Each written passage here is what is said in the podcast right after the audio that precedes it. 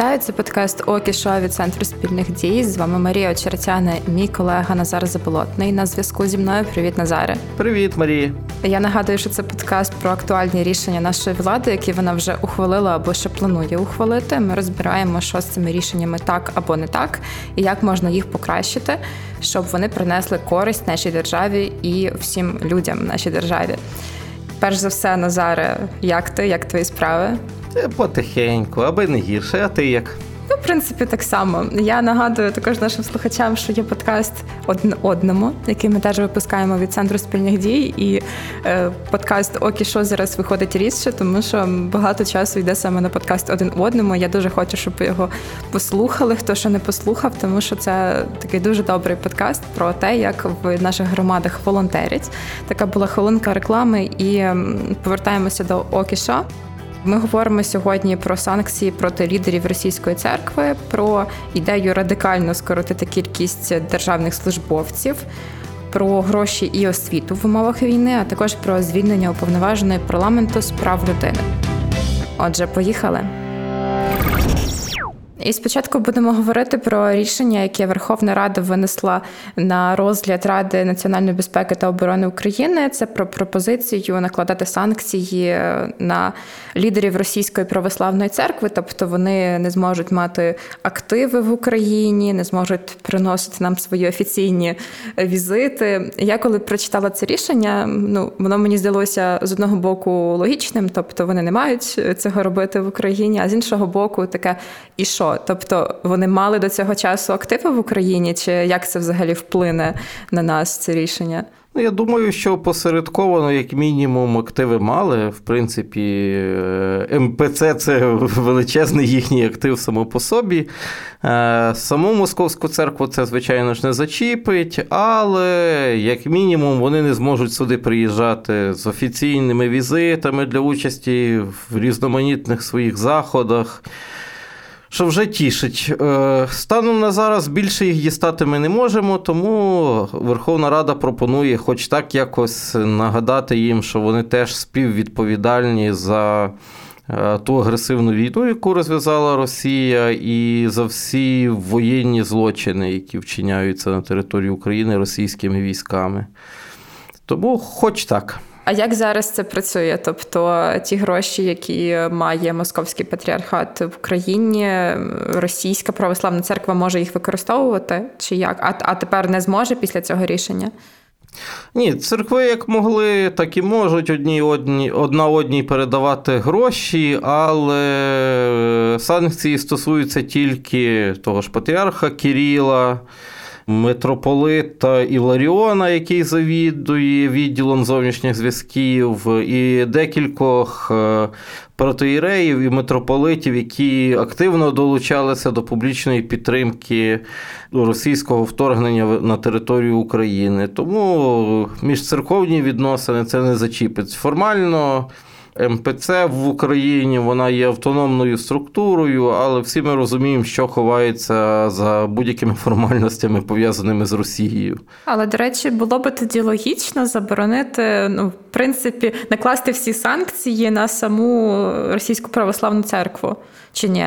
В теорії так, але держава старається навіть в такій ситуації не сильно лізти в церковні справи.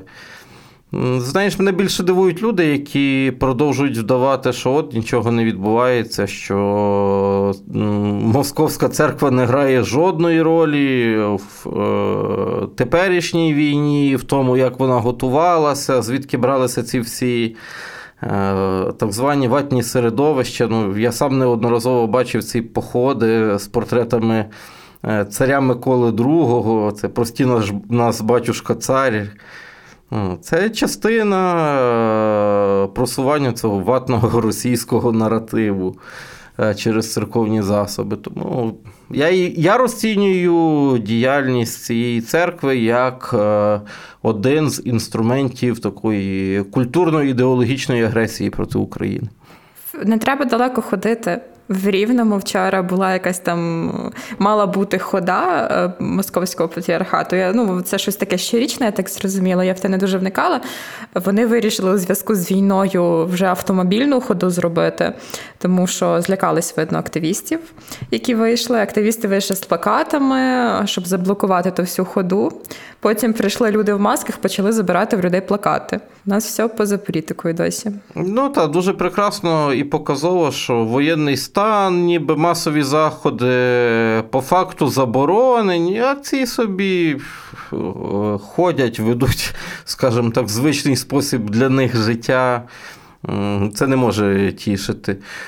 Держава і церква, звичайно, розділені, але церква має свободу до того моменту, доки вона не починає загрожувати державі, суспільству, людям. Ну, як на мене, це якраз той випадок, коли всілякі межі пристойності, стриманості перейдені, тому держава мала би реагувати куди жорсткіше. Але, до речі, навіть зайти в якийсь там чатик той ж Острозької громади, де колись десь зачіпається тема Московського патріархату, і зразу знаходиться багато людей, які розказують, що дуже багато священників Московського патріархату так тяжко волонтерять, так допомагають Україні. І що до них взагалі причепилося? Хай собі буде. Ну, це, знаєш, мені нагадує, це швидкі там з логотипами іменного фонду того чи іншого олігарха, там є Рината Ахметова, Пінчука є.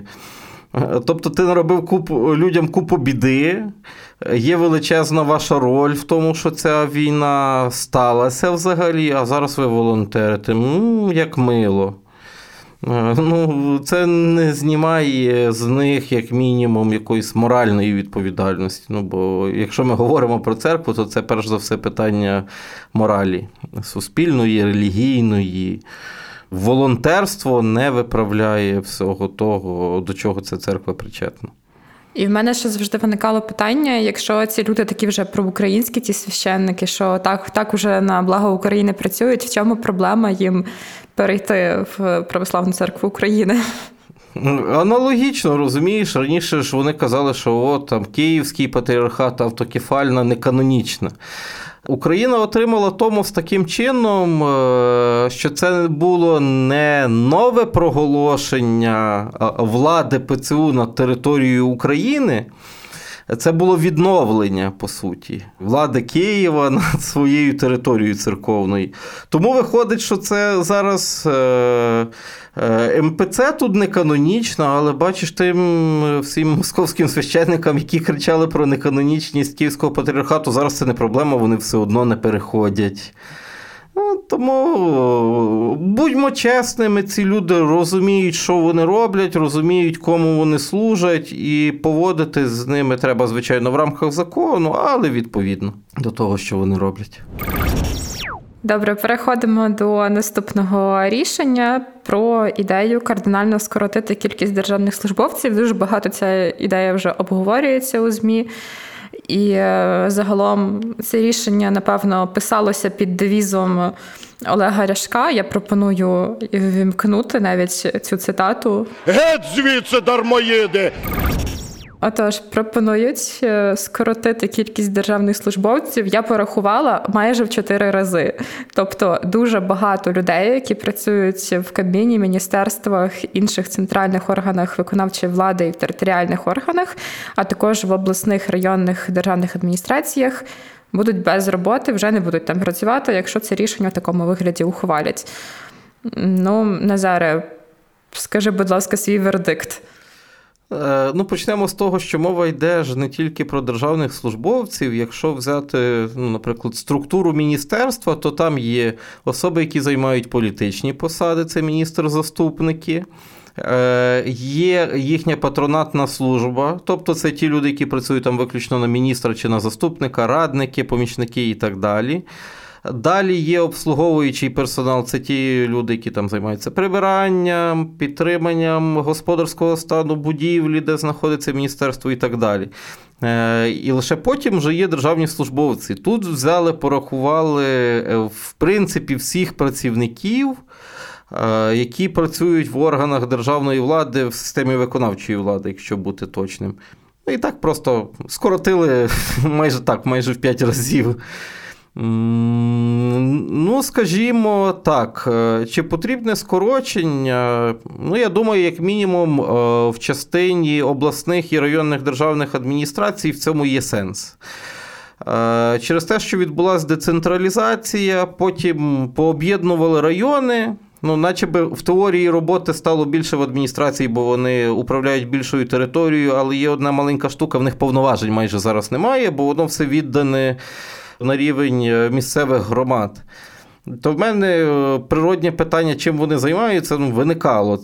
Сучасна адміністрація – це великий відділ статистики, по факту, якщо мова про район. Там обласні трішечки повноважень є, але, я думаю, теж не потрібно стільки багато людей. Тому відносно районних, обласних державних адміністрацій до якоїсь міри скорочення, мабуть, має сенс.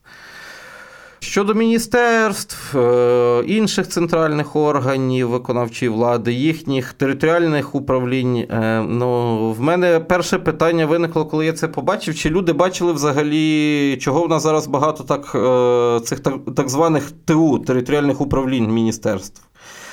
Бо коли ми робили децентралізацію, крім іншого, ми позакривали купу...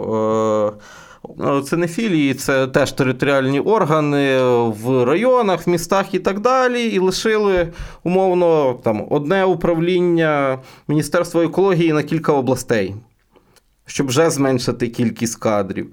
Ну, відповідно, ці люди покривають собою там три, чотири, п'ять областей, і ясно, що там доволі великий штат. Бо це якраз та, в нас вийшло, що це є основна низова ланка, де працюють чиновники, де вони взаємодіють з місцевим населенням. А як це взагалі працює? Тобто ухвалюється якесь рішення на рівні міністерства, і потім, коли воно спускається, то ці нижні ланки, вони вже типу впроваджують на місцях їх, так? Так, вони слідкують за тим, щоб воно впроваджувалося на місцях, збирають по, кожен по, свої, по своєму сегменту інформацію про те, що працює, що не працює, чого не працює, що ще треба змінити і так далі. Ну і допомагають там якоюсь методичною підтримкою і так далі у впровадженні цих змін. Тобто, якщо цього не буде, то тоді все це впаде на місцеве самоврядування, яке, в принципі, і так має чим зайнятися. Це не впаде на місцеве самоврядування, бо місцеве самоврядування не, ну, не те, щоб не зацікавлене, воно не зобов'язане сприяти державній владі в виконанні політики уряду. В кожного мера, в кожної там сталої чи ситуативної більшості в міській, селищній, сільській раді там свої пріоритети, і на уряд йому трошки фіолетово, що називається. Тому держава значною мірою втратить можливості до того, щоб доходити до громадян, щоб впливати на те, що вони роблять і що не мають робити. Тобто ухвалюють рішення, і воно так і лишається на горі, ми його записуємо про нього подкаст, і все. Так, воно лишається в Києві. Ну, як і дуже багато рішень через оцю недосконалу нашу систему виконавчої влади саме на місцях, вони лишаються десь в глибокій теорії. Знаєш, перебуваючи в провінції, думаєш, там, о, це впровадили десь там в Києві, те впровадили десь там в Києві, а сюди воно просто не доходить. Якраз через такі речі. Ну і ще одна там важлива штука, ідея встановити граничну чисельність е- персоналу міністерств на рівні не більше ста чоловік, окрім Міноборони, Міністерства внутрішніх справ і Міністерства закордонних справ. І якщо просто порахувати сто чоловік, це вийде міністр – одна штука, заступники – п'ять-шість штук, їхні патронатні служби – сумарно чоловік п'ятдесят. Приміщення, як правило, в міністерствах доволі такі великі, це ще чоловік п'ятдесят. А хто роботу робити буде? Там на державних службовців просто не лишається місць, розумієш? Ну, це те саме, що на будь-якому підприємстві лишити тільки прибиральників і менеджмент. Звучить це, звичайно, класно, але не працює взагалі. Але, до речі, цікаво, що в виконавчій владі ми скорочуємо державних службовців, а в парламенті щось вони не хочуть скоротити собі. В парламенті там найбільша проблема в тому, що апарат існує в стані десь молоденького Брежнєва, знаєш. Там купа таких цікавих структур, наприклад, цілий відділ тиражування документів. Це люди, які просто сидять з здоровенними принтерами, які роздруковують кожному депутату всі законопроекти, які зареєстровані в Верховній Раді. Чесно кажучи, це носіння макулатури свого часу мене просто зводило з розуму. Спроба прибрати це завжди наражалася на опір. Ти що, хочеш цілий відділ звільнити? Ти що, взагалі людина чи ні? Будуть люди без роботи, ну да. Так, так. Викинеш людей на вулицю.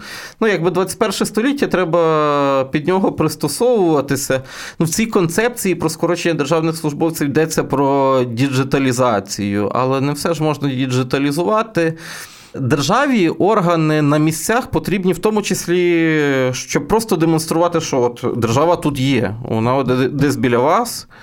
Якщо ти робиш правильно, вона тебе похвалить, якщо неправильно, ну, дорогий, далі дивись там Кримінальний кодекс чи кодекс про адмінправопорушення, чи е, інші законодавчі акти, де є санкції.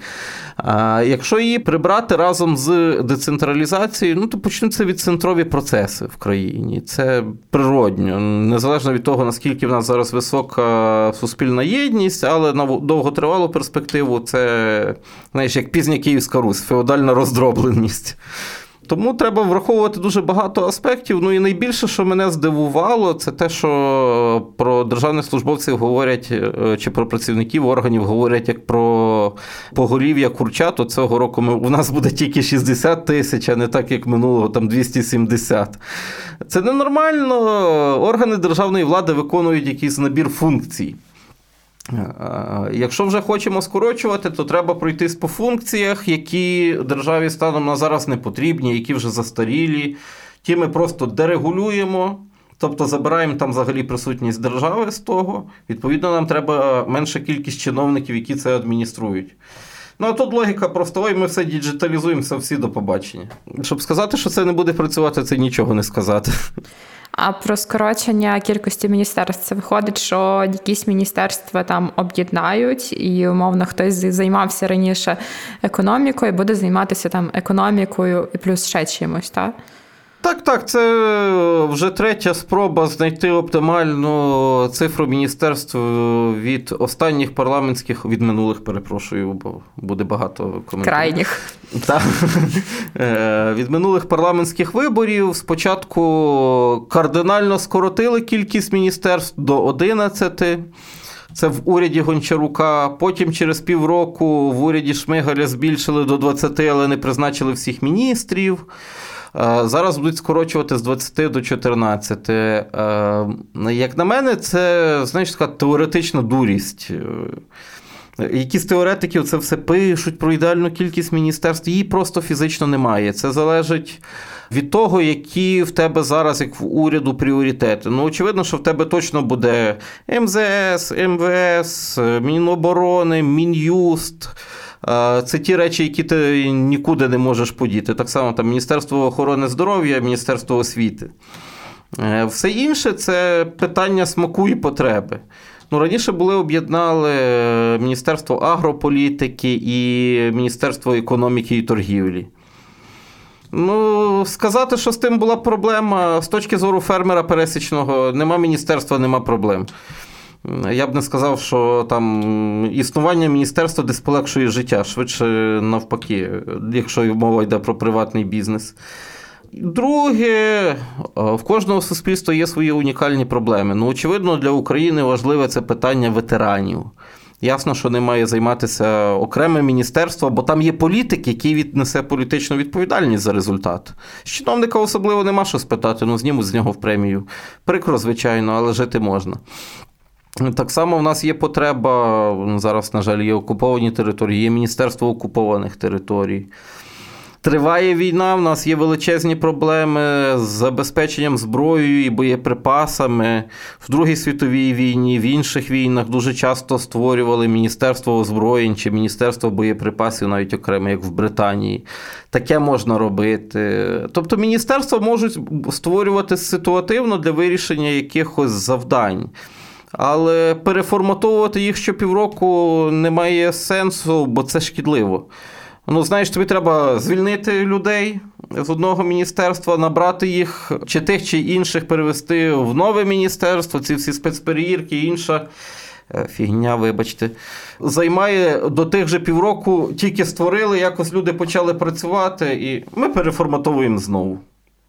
Ну, по-перше, хто в такі міністерства захоче йти на роботу, то треба не мати інстинкту самозбереження, щоб на таке підписуватись. Ну, і це виходить, що на якийсь певний період блокується робота того міністерства, тому що це ж конкурси мають пройти. Так, до півроку. До півроку міністерство просто перебуває в стадії реорганізації. Потім звільняють міністра, бо ой, він не справлявся. Так він і не міг справлятися, бо в нього толком міністерства немає. Це якийсь такий біг по колу в цієї влади.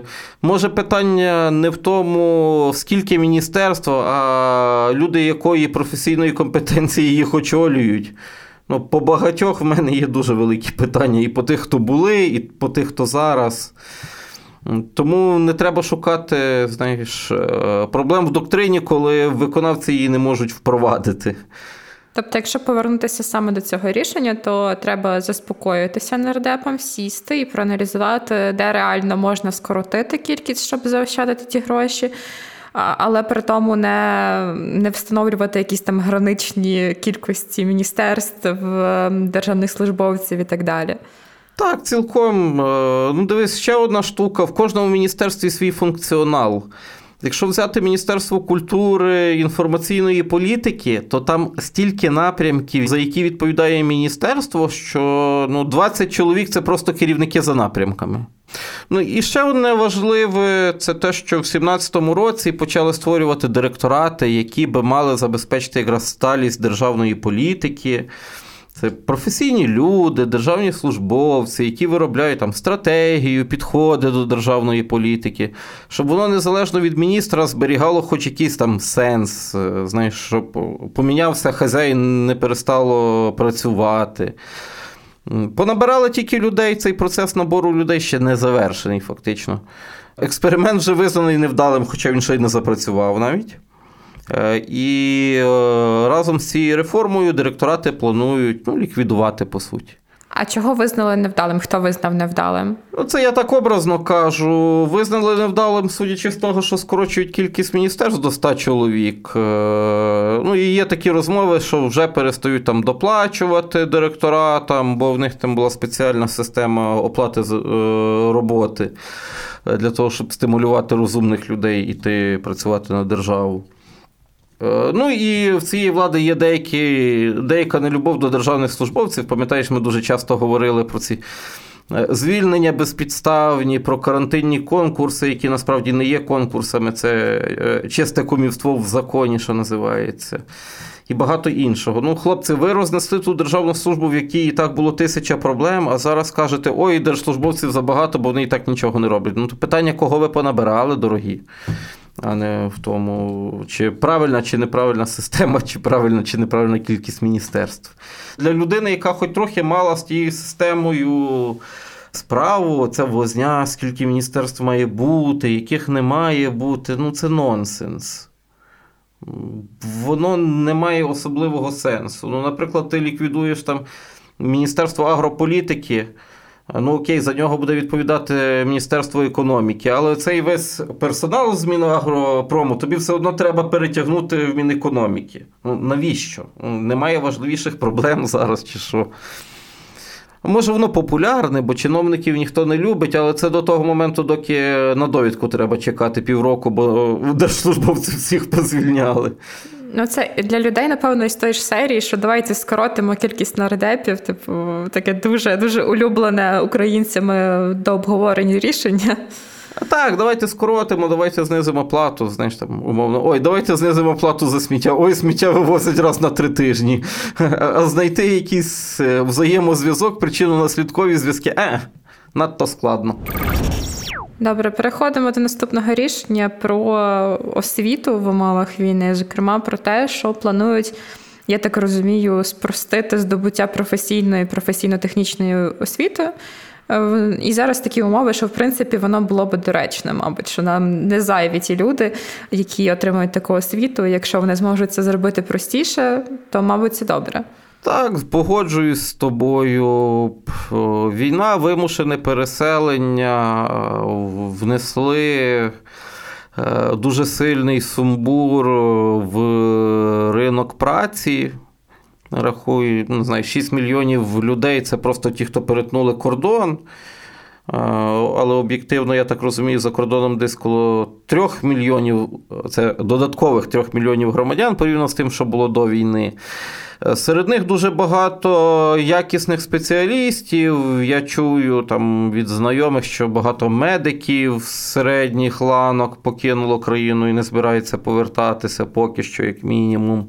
Те саме стосується освітян, особливо вчителів англійської, стандартна історія, і багатьох інших професій. Ну і в країні утворився дефіцит. Другий дефіцит – це, звичайно, будівельників. То правда, що, знаєш, мешканці моєї рідної Тернопільщини останні двадцять років будують всю Західну Європу.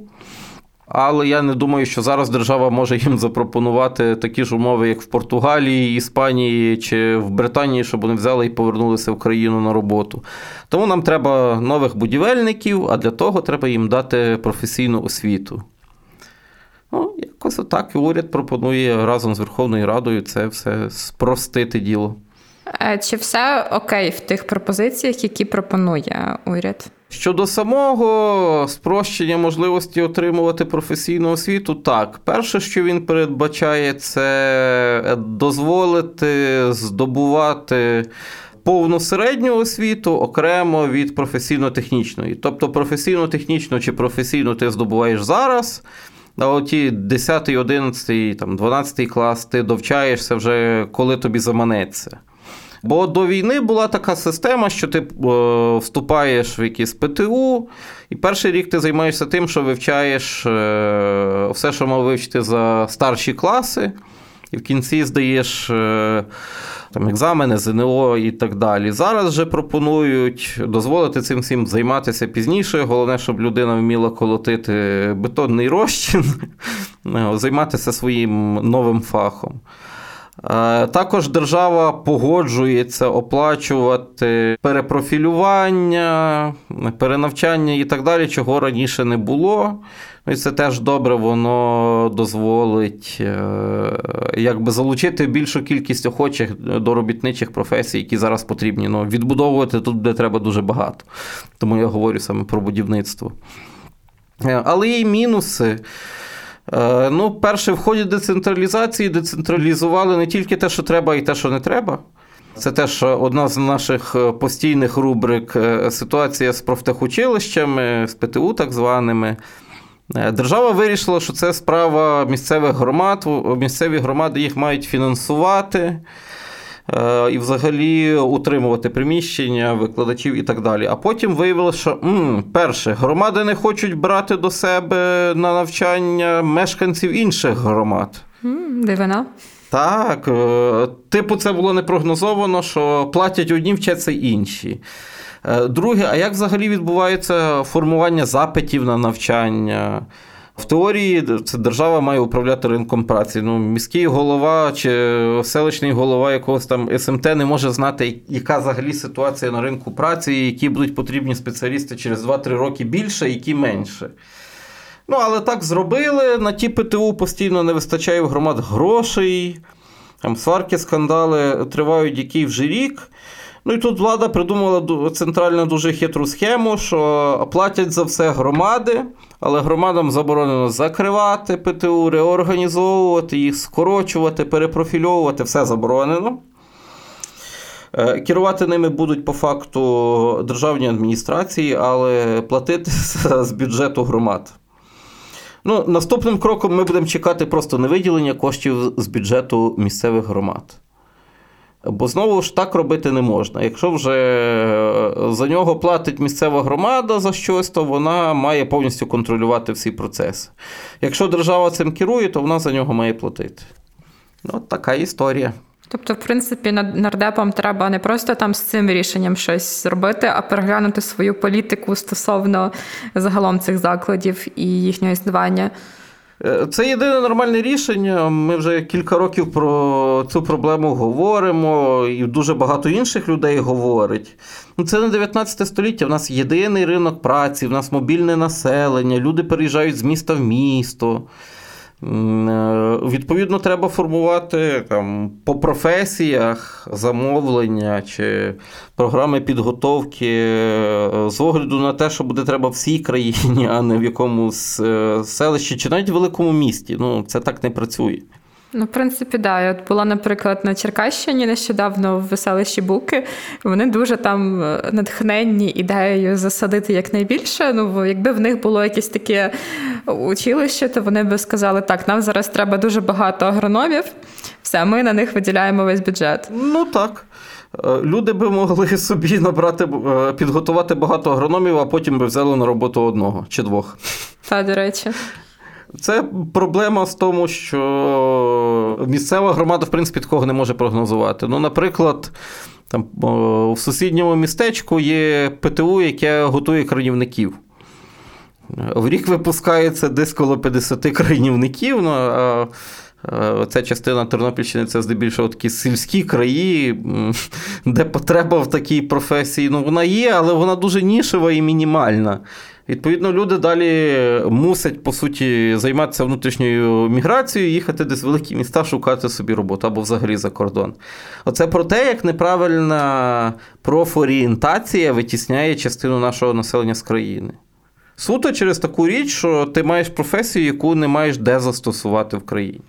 І це, до речі, такий класний приклад, як кожен має зробити свою роботу, тобто на центральному рівні спеціально навчені люди мають визначати державну політику, а місцеве самоврядування має займатися тим, що, місцевими справами, що їм видніше. Так, звичайно. Так. Кожен має відповідати за свою ділянку роботи, а не скидати з хворої голови на здорову. Знаєш, тут же ж весь секрет децентралізації ПТУ в тому, що держава таким чином вирішила зекономити свій бюджет і скинути проблему на місцеві бюджети. З того все почалося. А те, що воно не працює, ну це ж складно визнати. Ну як так ми могли помилитися десь там в світі децентралізації? В будь-якому процесі є помилки, це нормально. Я там не критикую там жорстко тих людей, які робили ці зміни. Ну, але після проробленої роботи треба робити ще роботу над помилками і виправляти те, що, очевидно, не їде, як у випадку з ПТУ. Окей, тоді переходимо до останнього рішення, яке ми сьогодні розглядаємо. Я зразу скажу, що воно не буде позитивним, взагалі. Це зараз буде такий сумний блок про звільнення уповноваженої з прав людини Людмили Денісової. І оскільки я вже читала тексти наших аналітиків, я вже знаю, що це все дуже порушує законодавство і не можна так робити, але, Назаре, розкажи, будь ласка, слухачам. Ну, почнемо з передісторії, мабуть, щоб люди розуміли, що хороших в цій казочці немає. Знаєте, там в кожній казці мають бути добрі і погані, тут не так. Почалося все в часи президентства Петра Порошенка. Людмила Денісова – це людина, яка дуже близька до тогочасного міністра внутрішніх справ Арсена Авакова, його однопартійка. Ну і в нормальних умовах призначати людину міністра внутрішніх справ, яка найбільше порушує, як правило, права людини всередині країни, на посаду уповноваженого з прав людини, так робити не можна. Але завдяки політичним торгам її все-таки призначили, для неї ще й змінили процес голосування. В усіх цивілізованих країнах за омбудсменів голосують таємним голосуванням депутати бюлетенями, але в нас розуміли, що навіть частина Нарфронту і БПП за Денісову не проголосує, якщо буде таємне голосування, тому зробили відкрите, щоб бачити, хто це обманув, хто в нас нечемний. Лише так її змогли призначити. Ну, а далі вже прийшла ця влада. Спочатку Арсен Борисович був незамінним міністром, потім його таки звільнили з горем пополам. Зараз, я так розумію, вичищають рештки його спадку при владі. І дійшли справи до Людмили Денісової, яка є, була на посаді уповноваженого з прав людини. Уповноважений – то така складна штука. Він представник парламенту, який має захищати наші права і свободи. Коли вас ображають, десь порушують права, то людина, в тому числі, має право звернутися до уповноваженого, а далі вже уповноважений звертається до органів державної влади, місцевого самоврядування. Діє як ваш такий опосередкований захисник. Ну і, відповідно, ця людина має мати незалежність, закон, там, міжнародні принципи щодо діяльності уповноважених. Мають купу вимог, не звільняти, коли хочеться. Якщо вже людина призначена, вона нікого там не вбила, не пограбувала, то не чіпайте її. Тобто її не можна звільнити так, як якогось міністра, знаєш, що там... Типу, що погано робить роботу, значить все. Так, так. Тут ризик в тому, що омбудсмен стане залежним від влади набагато більший, ніж що він стане поганим. Тому є оці всі гарантії захисту. Ну, але наша влада взяла, зробила, ну, не знаю, вони, мабуть, вважають це хитро, але правнику це сумно.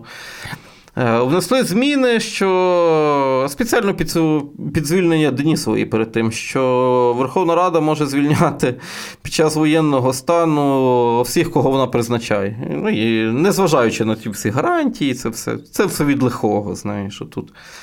В нас війна, тому ми можемо робити, що хочемо, хоча не так. Боже, цей воєнний стан для них просто як такий листочок подорожника, який можна прикласти до будь-якого рішення. Ну, два роки була пандемія, зараз війна. Тут питання про, знаєш, добросовісність. Люди дають їм ширші повноваження під час воєнного стану, трошки менше мають можливостей для контролю, то, мабуть, по-людськи було б користуватися тими додатковими повноваженнями і тим, що контролю менше якось добросовісно, а не отак. Бо, чесно, коли заходиш, шукаєш, що взяти на черговий наш дайджест, і дивишся на законопроекти, думаєш, та і так війна людям, і так тяжко, там бідність насувається, купа інших проблем. А тут ще таке, стараєшся вибрати щось оптимістичніше, але з часом стає це тяжче робити, якщо чесно. Ну, це один з тих прикладів, коли рішення таке, яке не має жодної користі для держави. Ну, бо будьмо чесними, зараз призначить когось свого, когось лояльного до цієї влади. Він теж не буде виконувати ті функції, для яких створений інститут омбудсмена. Або, напевно, не призначать, і не буде в нас людина, яка би захищала інтереси людей, виходить. Ну, таке теж може бути, але зараз в них голосів багато, тим більше хочеться лишити свою людину на майбутнє. І сподіватися, що наступна влада не порушить гарантії уповноваженого так, як ця. Ну, це теж, до речі, традиція. Ющенко звільняв уповноваженого кілька разів, здається. Вона поновлювалася, Сузанна Станік, по-моєму. Там в часи Порошенка теж були спроби. Тому це, з одного боку, показує, що люди думають, ой, та що там той уповноважений. Ну, але якщо ви бачите навколо якоїсь посади жорстку політичну боротьбу, значить вона а. цінна, б. впливова. Бо грошей там як таких немає. Це не міністерство, де можна щось потягнути. От ти говорив про те, що шукаєш там оптимістичні рішення на дайджест. Я можу сказати, що це, це вже третій наш такий воєнний епізод, правда? Так. Тільки перший, мабуть, був оптимістичний. Ну, зараз дуже багато популізму. Не знаю, чому так. Для мене, знаєш, ну, я з тих людей, які намагаються завжди добросовісно робити, але коли війна, то якось з подвійною енергією. А тут люди, навпаки, втратили там оці всі ток-шоу, де розбирають їхні плоди їхньої творчості. Фейсбук більше зайнятий бойовими діями, ніж тим, що вони там приймають. І вони такі, давай, там якісь заборони, ура, патріотизм. Ну, це не серйозно, як мінімум. У нас в країні купа структурних проблем. У нас де зараз процес євроінтеграції пришвидшеними темпами. То замість того, щоб писати і оголосувати отакі дурниці, краще б зайнялися справою, почали пришвидшену адаптацію законодавства до вимог ЄС, там, де це можна зробити зараз. Те саме з системою влади. Ми говоримо про те, скільки з адміністрації треба звільнити чиновників, а не як має виглядати взагалі система влади, ну бо знову ж вона не працює. Якби вона працювала нормально, то я не бачив би сенсу вводити військові адміністрації на всій території країни, розумієш? Якщо виконавча влада нормально справляється. Ну і по-друге, ми бачимо, що такі питання, як там розміщення переселенців, гуманітарна допомога і так далі, це скинуто все на плечі громад, в яких постійно намагаються трошки забрати грошей, трошки забрати повноважень, додати зверху контролю і скидати їм на плечі свої проблеми. Але при тому громади дуже класно тримаються. І зараз знову хвилинка реклами подкасту «Один одному» про те, як в громадах дуже класно справляються з тими викликами, які на них впали. І це стосується як місцевого самоврядування, так і звичайних мешканців, і громадських організацій, волонтерів, які волонтерять давно, волонтерів, які з'явилися зараз, духовенства і загалом. Я просто дуже приємно вражена тим, наскільки класно в громадах по всьому тилу, в різних регіонах працюють над нашою перемогою. Так і є. Знаєш, в перші дні війни бачив там від експертів західних думки, що перша ціль Росії – це знищити керованість держави, тобто порушити систему влади. І друге – створити безвладдя і хаос. І я такий на це все дивився, ну, удачі їм, звичайно, система влади в нас і так не працює, а люди в нас такі, що без влади деколи справляються краще, ніж з нею. Ну, це якраз про громади, які і через низові ініціативи, і через владу громад виконують значну функцію того, що мала би робити держава. Тому ми такі сильні за рахунок людей, насправді. Це я читала текст на УП, такий дуже-дуже класний, про те, як російські війська зайшли в якусь громаду на Київщині, в якесь село, і кажуть, зігнали людей і кажуть, все, а тепер скажіть, де ваша влада? Вони такі, влади в нас немає. А вони такі, типу, як то немає? Кажуть, ну, є староста села, але ми вам не розкажемо, де вона. Та й староста – це, по суті, не влада, це так символ влади, більше як пам'ятник, що там влада десь є. Та. І така дуже смішна історія, як вони шукали, шукали ту владу, там, ну, магазин є в селі, немає там влади, там, в школі теж немає. Це з тієї ж рубрики, як вони намагались в перші тижні знищити систему телемовлення, бо думали, що це телевізор нас тут зазомбував, і якщо попасти по київській телевежі, то українці здадуться через день, якраз. Але, знаєш, це класичний приклад помилки планування, коли вони планували і оцінювали наше суспільство по-своєму. А тут виявили, ой, все не так. Тут все-таки нормальні люди, а не якісь дикарі наполовину.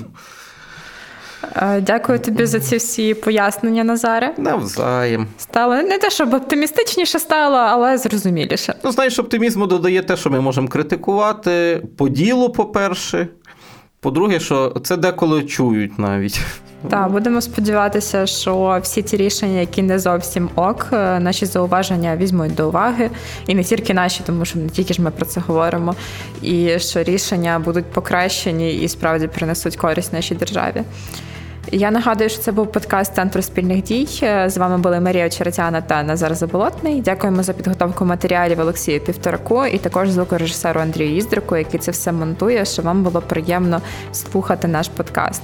І наразі нас можна слухати на «Українській правді», на подкасті НВ, в ефірі громадського радіо на частоті дев'яносто дев'ять і чотири еф ем у Києві, і також на Apple Podcast, Google Podcast, SoundCloud і Spotify. І в коментарях пишіть, що вам подобається, що вам не подобається в цьому подкасті, і про які рішення ви би хотіли почути, що вам не зрозуміло. І ми постараємося то все проаналізувати, розглянути і пояснити. Дякую, що слухаєте нас, і почуємося. Коли почуємося, тоді почуємося.